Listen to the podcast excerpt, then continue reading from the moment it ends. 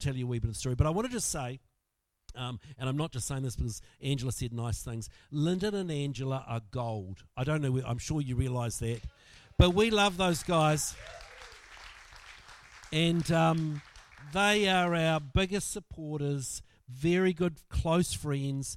They're some of the first people I ring up if I want to get wisdom or advice. Lyndon's on our board. Um, um, Angela helps with an enormous amount of administration, a whole lot of other things. They, they just are a massive support, not just with your church, but with all of our churches up and down the nation. And they are some of the people I trust the most. And so they're a wonderful team, and, and you are blessed. And I just feel right at home just being here today. I see lots of friends, the Hathaways over here. Can I just say, um, Neil and Liz Reed have been friends of our family for decades, and it's with great grief that uh, dear Neil passed away. And I'm lovely to catch up with Liz, and I see some of your families here today. But you know, there are there are friends uh, here. Uh, Brent and Selena have been been becoming great friends of ours as well, and there are many others of you that I know too. But I just feel as though I'm amongst family. But I want to tell you a little bit about why this is such a miracle in so many ways. I don't know whether you realize this, but you are all the mother. Do you realize that? This is the mothership of the vineyard. I don't know whether you know this, but this was the very first vineyard church planted in New Zealand 34 years ago, I understand. And you may not know this, but you've got lots and lots and lots and lots and lots of babies. Seriously. I mean, you look around here and think, oh, gee, we've done well over 34 years. You've got babies everywhere. You, you lot have been reproducing and you haven't even known it. Do you know there are 27 vineyard churches around New Zealand? There are thousands and thousands and thousands of people that go to vineyard churches all up and down around New Zealand. But also, uh, we have planted churches overseas. There are missions. There are. Do you realize there are millions of dollars that go into local and overseas mission every year, and it all started here. That's where the seed started. You are the mothership, and and uh, everything that started started here in Mahurangi and has gone out. So this is a, a wonderful legacy that, that you guys have. And you might think yourself, oh, wow, you know, it's sort of, we feel sort of a bit, we're just us, we're just family. But when you join together as a team, when you put your gifts and talents and abilities together and say, let's do something for God, you can achieve fantastic miracles. And I want to talk about why this is uh, an incredible miracle today in a whole lot of ways. I want to thank Gary uh, for coming today from the Presbyterian Church, and I've forgotten your wife's name, but Bronnie, Thank you for coming. Do you know, I feel another reason I feel right at home is I'm a Presbyterian. My dad was a Presbyterian minister for 70 years, and his dad was a Presbyterian before him. And my dad and my granddad used to plant Presbyterian churches. And um, I look at my granddad's diaries. He used to go out on horseback from Martinborough and he would travel for two hours to a little community centre in a long Maori name that I can't even pronounce to start a church. And someday, say in his diary, only one person turned up. I rode on my horse for two hours. It poured with rain. One person was there. I have to help myself not get discouraged. So I come from a line of Presbyterians um, that have planted a lot of churches. And do you know something that really saddens my heart? We do a lot of traveling around the country. We have a caravan, and it saddens me every time I see a Presbyterian or an Anglican or a Methodist or some other church that's closed. And the sign's been taken down or it's been turned into a cafe or whatever, because I just think of the sacrifice that went in. You know, my ancestors came out from the north of Scotland, good Presbyterians, and they put everything into planting these churches. And they sacrificed so much because they had a vision that there would be a worshipping community. And you go around the South Island, there's a Presbyterian church on virtually every corner. You know, virtually at the end of every paddock, there's another Presbyterian church. When my dad started out, he had two little churches, Herbert and Hampden, together in um, Otago. And they're just in tiny wee communities. The churches are still there, but the vision of these people, because they wanted to see faith in their communities. And it's got nothing to do with the Presbyterians or any of the others that they're closing. It's, it's what's happening in our community. But I want to show you something. Selena just gave me this today. And I want to show you something of some of the sacrifice. This is a little box that was given to Selena, and these are handmade nails from the spire of the roof up here. Somebody took the time to fashion out all these nails. By, they didn't have nail guns in those days. They fashioned these out. Somebody made that. That was their sacrifice for this place. Friends, this place has come at, the, at a cost of people, not just 150 years ago, but our dear Presbyterian friends over the years. I want to tell you something. I was inspired to hear Gary say that, um, you know, it's taken them 20 years to get in there. When you get into a building, there is a battle that goes on. The enemy does not want us to take ground, he does not want us to have land and buildings. Because when you do that, our mission explodes. And we've been part of planting churches and, and building buildings and all that sort of thing. It's, it's a war that goes on. And I know that these guys have sort of felt, wow, this is full on. And, you know, we've been, we're, we're in the process of trying to do something too, and a war happens. And it takes a lot of sacrifice. So we are standing in a holy place that has had nails built, but it's had probably millions dollars of dollars have been donated over the years. Missions have been supported. People have come to know Jesus. And this is a holy place. And the dear Presbyterian friends have, have not said, let's make as much money as we can. Let's put up, put up a whole block of houses. They've said, let's keep the mission going. Let's keep this place a holy place. Praise God for our Presbyterian friends who really want um, the things of God you know, um, when I first became national director, I just had this thing on my heart. It just worried me that so few of our churches have buildings. Most of our churches are meeting in schools and community halls. And the sadness for that is, I mean, there's nothing wrong with a school or community hall, but it does, if anything goes wrong, it tends to be that it closes up and it's gone. And you lose so many opportunities for mission during the week. And I thought to myself, I reckon one of the reasons we're not building build uh, we're not building or getting buildings is a lack of faith.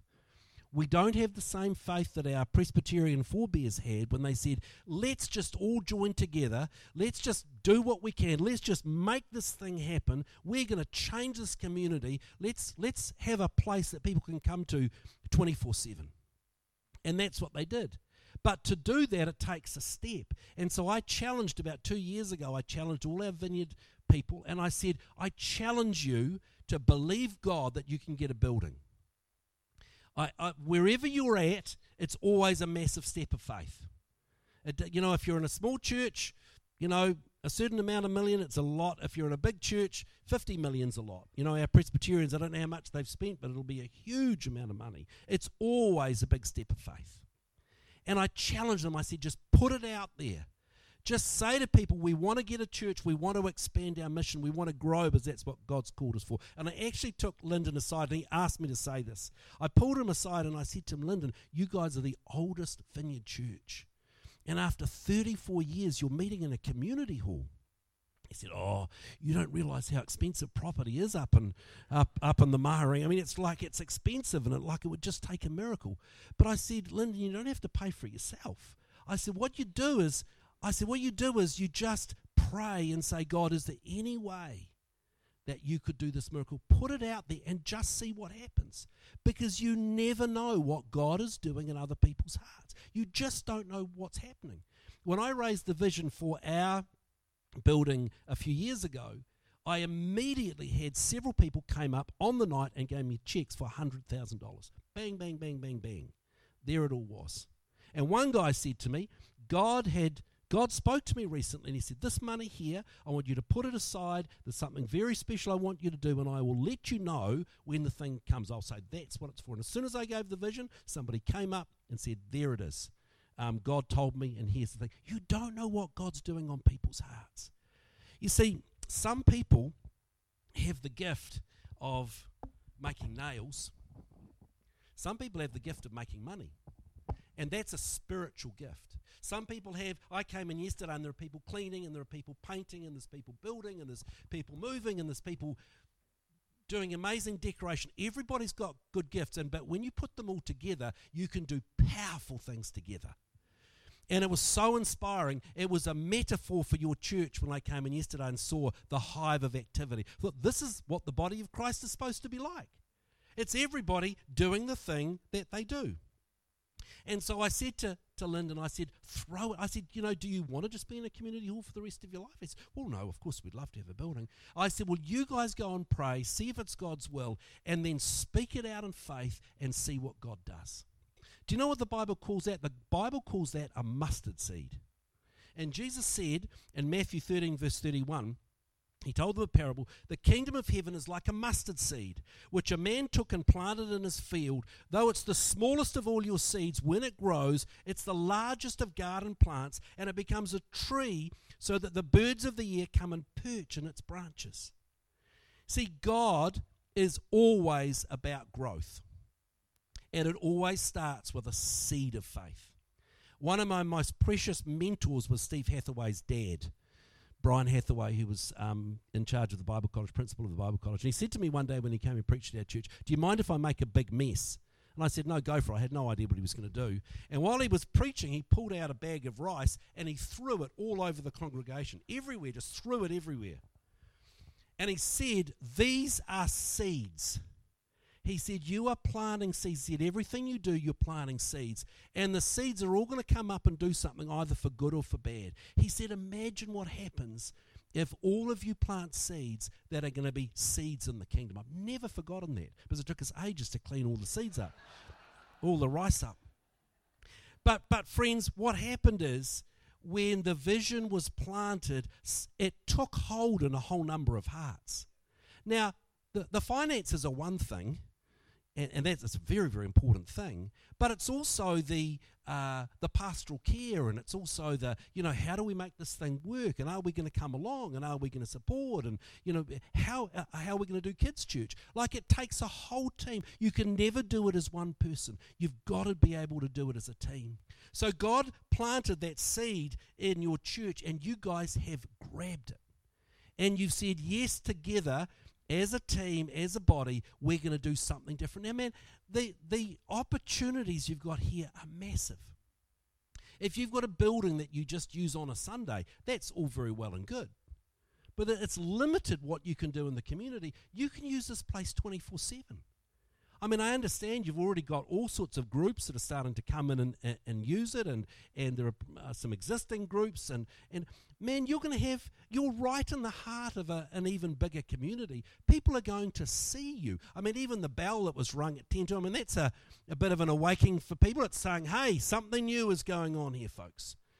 And friends, spiritually, that is powerful just the fact that you're walking in here today. We, where we are in the middle of Christchurch, there's a guy that owns a, an ITM right across the road, and he often comes up to me um, he's a lapsed Presbyterian actually, and uh, he uh, said, "Oh, I grew up in the in, in church and um, that sort of thing." But he said, "I don't go now." But he said, "Do you know what I love?"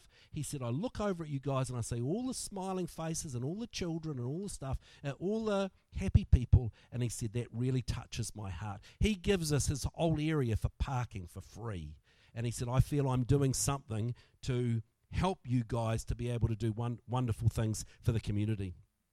Can I just say just a few things? Church only works when we do it as a team. The word, the Greek word for church is ecclesia. And ecclesia means a special team. It's a, it's a group that are called out for a special task, like a city council. People that are, you know, come and they say, right, it's our job to do this thing here. The All Blacks are an ecclesia. They're a special group that have a very, very special task, a very important task. But they can only do it if they do it as a team. And I want to tell you something Christianity is a team sport. You cannot effectively do it by yourself. There's a huge deception that's around now, um, and it's such an anti Bible thing that, oh, it's just me and Jesus. I just do faith all by myself. And it's, it's the antithesis of the understanding of what Scripture is like. You know, this whole thing, oh, well, you know, I sort of belong to the sort of the big C body of Christ, but I'm not part of, you know, the family that wasn't even heard of or understood in the times of Jesus. Jesus talked about the family being a body. And, uh, well, it was actually Paul. He said in 1 Corinthians 12, verse 12, the body's a unit. Though it's made up of many parts, parts, and though the parts are many, they form one body. So it is with Christ. In fact, Christ has arranged the parts of the body, every one of them, just as he wanted them to be. If they were all one part, where would the body be? As it is, there are many parts, but one body. So there should be no division in the body, but that its parts should have equal concern for each other. If one part suffers, every part suffers. If one part is honored, every part rejoices with it. Now you are the body of Christ, and each one of you is a part of it. You know, you what you have done here is massive teamwork that no one person could do. I mean, I've stepped in here today and there've been one group of people welcome me as I come in, a whole separate group of people that have been doing the worship. Uh, there are people that are doing the kids' church and, and the creche and all those sorts of things. One person, Lyndon and Angela, couldn't do all that by themselves. It takes a team. The only way you will change the Mahurangi area is if you work as a team, which is what you're doing. But you realize, of course, you've got a massive problem, don't you? you're too too this building's too small already. Isn't it? I mean, look at it. You're full. You're full. But you know what? That is a great thing. That is a wonderful thing for a whole bunch of reasons. Because you're going to be ha- able to have the opportunity to do mission in multiple different ways and to use the building to be able to do things in, in different areas. I wouldn't be surprised if before long you're saying, hey, we could add some services on. And that's a wonderful thing. You don't need to go into a much larger building, just have multiple communities that come in. Do you know what happened when we got our building? Um, we filled up quite quickly in our morning service, and people said, Oh, the building's too small. And um, we just kept piling people in, and like it was very illegal. They were all over the entrances and things. And one day, the fire chief rang me up, and he said to me, I don't know how he heard, but he said, I hear that you're putting, you know, hundreds more people in than you're supposed to be. He said, That's fine, you keep doing that. But he said, If anything happens, I'll hold you personally responsible. So from that Sunday, we started clicking, clicking as people came in. And when we got to our fire limit, we had to put a, a sign up saying church closed, you know, church full. And, um, you know, it's an interesting thing. The, the, the thing got around. You cannot get into Grace Vineyard Church. And other people say, well, a great problem to have. Well, it was a great problem to have on one hand. On the other hand, it was terrible as people got angry and said, what do you mean the church is full? Would Jesus turn people away? I said, no, but the fire chief would turn people away. And so, you know, one of our leaders got really angry with me because he said that he was in charge of the kids' church, and he came to me. He said, "This is utterly ridiculous." He said, "There are too many kids for this place. What are we going to do? When are you going to stop this place growing?" And I just sort of off the top of my head, I said to him, Well, at what point do we close the doors and say the rest of you can just go to hell? Because that's literally what we do. You know, is it a wonderful thing that people want to come in and know Jesus? And that's what it should be about. It should be that we're filling up and then starting something new and then filling up and then starting something new. God bless the Presbyterians for having a vision to build a, a bigger place, even though it's taken 20 years. What a great vision that is. To be able to say, you know, we're, we're, hey, you're not leaving us behind, you're not closing us up. We're going to build something bigger and we'll bless our building to someone else. But, friends, a, a growing church is a good thing to have. You know, there's this thing that goes around at the moment that growth is bad. Small is good, big is bad. And people say to me all the, all the time, it's not about numbers, is it? Well, it depends what you mean about numbers. And I thought recently, you know, if you went out on a launch with all of your family, say you had 10 children and you went out and there was an accident, all your family fell overboard. And then somebody came up and said, Hey, we've rescued some of your family. And you said, How many of my kids have you got?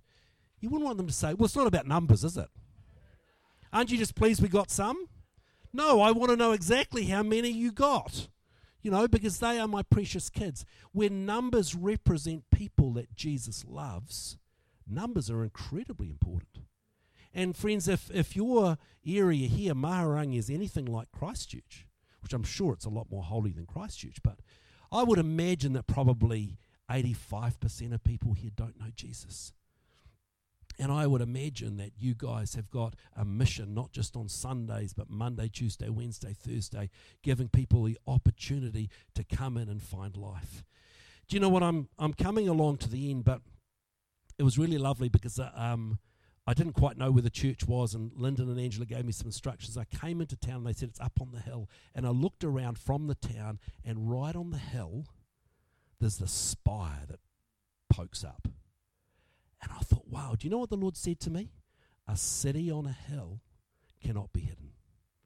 And that's for you today. I'm actually going to read it here. Jesus said in Matthew 5, verse 14, You are the light of the world like a city on a hilltop that cannot be hidden. No one lights a lamp and then puts it under a basket. Instead, a lamp is placed on a stand where it gives light to everyone in the house.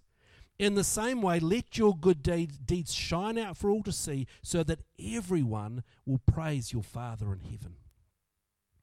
Friends, you, God has given you a position on a hill, not just physically, but spiritually you, along with the Presbyterians and the Methodists and the Anglicans and everybody, all of you together are the hope of Mahurangi. You're the hope of Mahurangi. You are the representation of Jesus in Mahurangi. If, if, if people want to find hope, if they want to find life, if they want to find Jesus, they come to one of the churches. They come to where the hope is.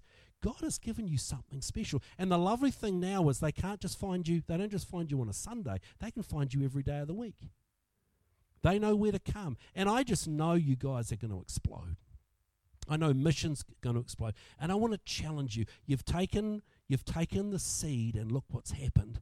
But God's going to be throwing out a lot more seeds. Believe for more of what God wants to do.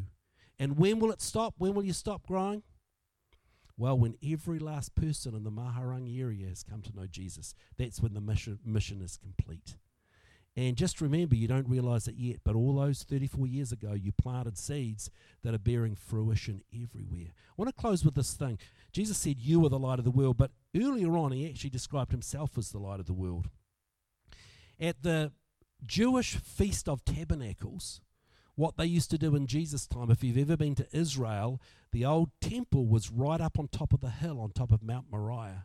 In the Feast of Tabernacles, they'd have these massive big fire lamps that would light up, and they'd light up the whole area of Jerusalem. And at the time, they used to call it the light of the world because it was so bright. They had four big pillars, and it was to um, represent the fact that, G- that, that God had led the children of Israel through the desert by pillars of fire. And the whole thing lit up.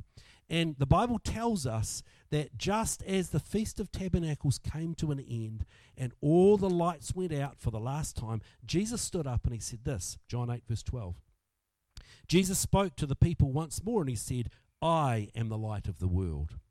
If you follow me, you won't have to walk in darkness because you will have the light that leads to life. And then Jesus delegated that to us and said, You are the light of the world. Friends, you have Holy, you've got Holy Spirit power that's in you. And together you have this wonderful family that when people come in, they get to experience the power of God, the presence of God, the hope of God. They get to experience your wonderful worship, your healing, all the other things that you do because you are a family that's on a mission. May God bless you richly. And I honestly believe you're entering the most exciting chapter of the church. Thank you on behalf of the church for birthing us all. But we just cannot wait to see what God does in the next chapter. May God bless you. Can I just ask you to stand and let's just wait on the Holy Spirit for a few moments and just invite Him to, to move amongst us.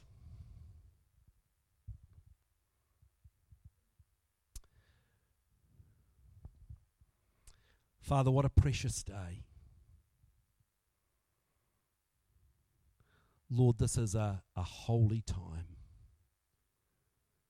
Lord, just as 150 years ago your faithful servants have given their finances, their gifts, their talents, and their abilities, so that people would come to know you and encounter you in this beautiful community over these years, a baton has been handed over.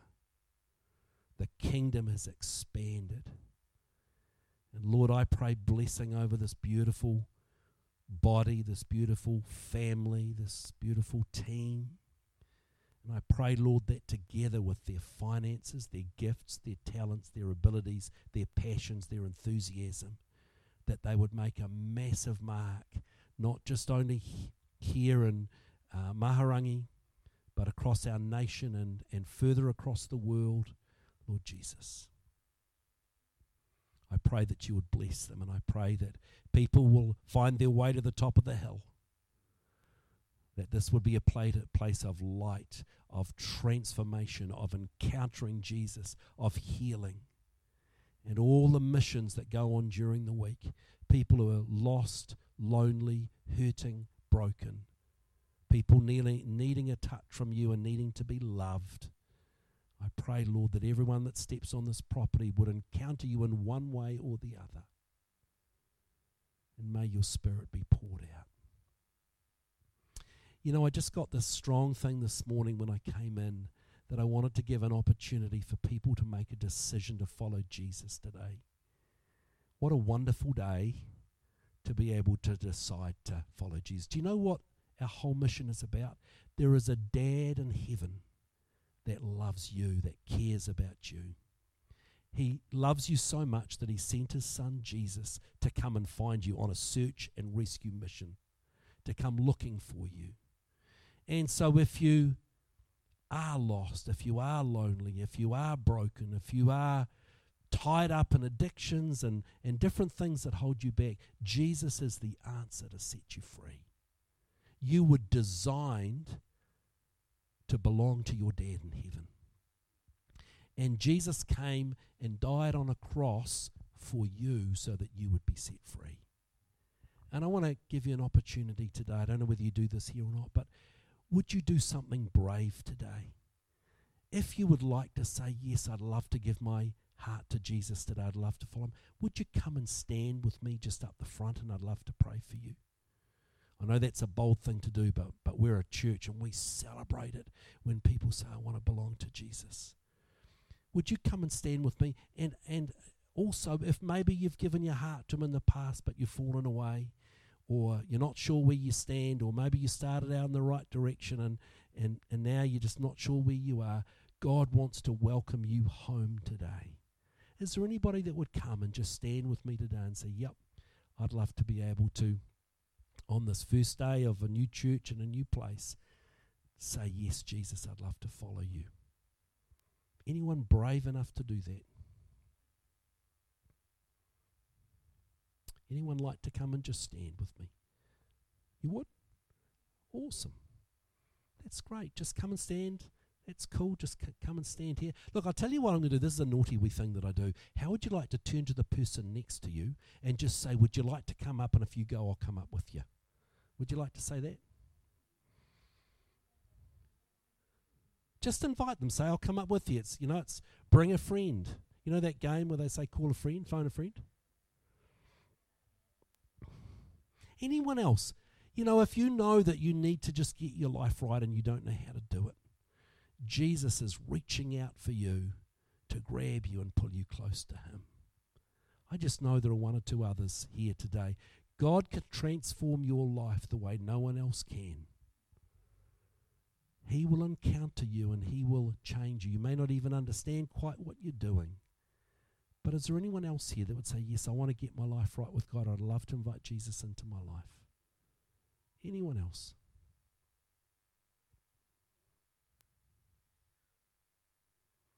You know, what I'd love to do is, um, I'm sure these people will pray. Is, is it one or two? Just, just you? Both? Both? Both. Okay. So, do you know what I'm going to do? I'm going to pray a prayer, and I'd love all of us to pray this prayer together, okay, so they don't feel embarrassed. We're all going to pray a prayer together, and praying a prayer doesn't make you a Christian, but what it does is it opens our hearts for God to do work, and then they'll bring some explanation to it a little bit later. So, I would love to just pray this prayer, and if you haven't had the courage to come forward, but you'd like to pray this for yourself as well, let's just do this. Let's pray together. Dear Father, I thank you that you love me so much. I thank you that I am precious to you. My life counts. And I thank you that you sent Jesus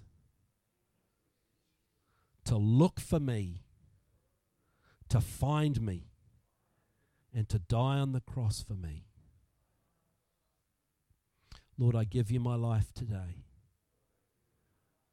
I ask you to forgive me for all of my sin. And I choose to follow you all the days of my life. I receive your Holy Spirit now. In Jesus' name. Amen. Can we give a hand clap to these people that have come forward?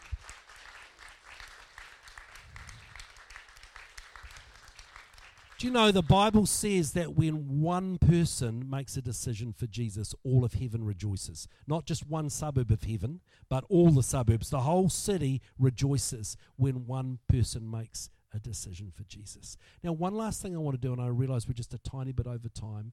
I'm going to close the service uh, or let Lyndon close the service. But as we do, I just at the last second as I was getting out of my car at the airport in Christchurch, I put uh, into my bag a little bottle of anointing oil, and I felt I'd love to, there. There are some people I'd love to pray for for healing today, and so. Um, if you would like to come up and be prayed for, not just by, by me, but any of your team, I'd love to be able to pray for you today and just pray blessing or pray healing or whatever. God bless you. Let's eat some sausages together.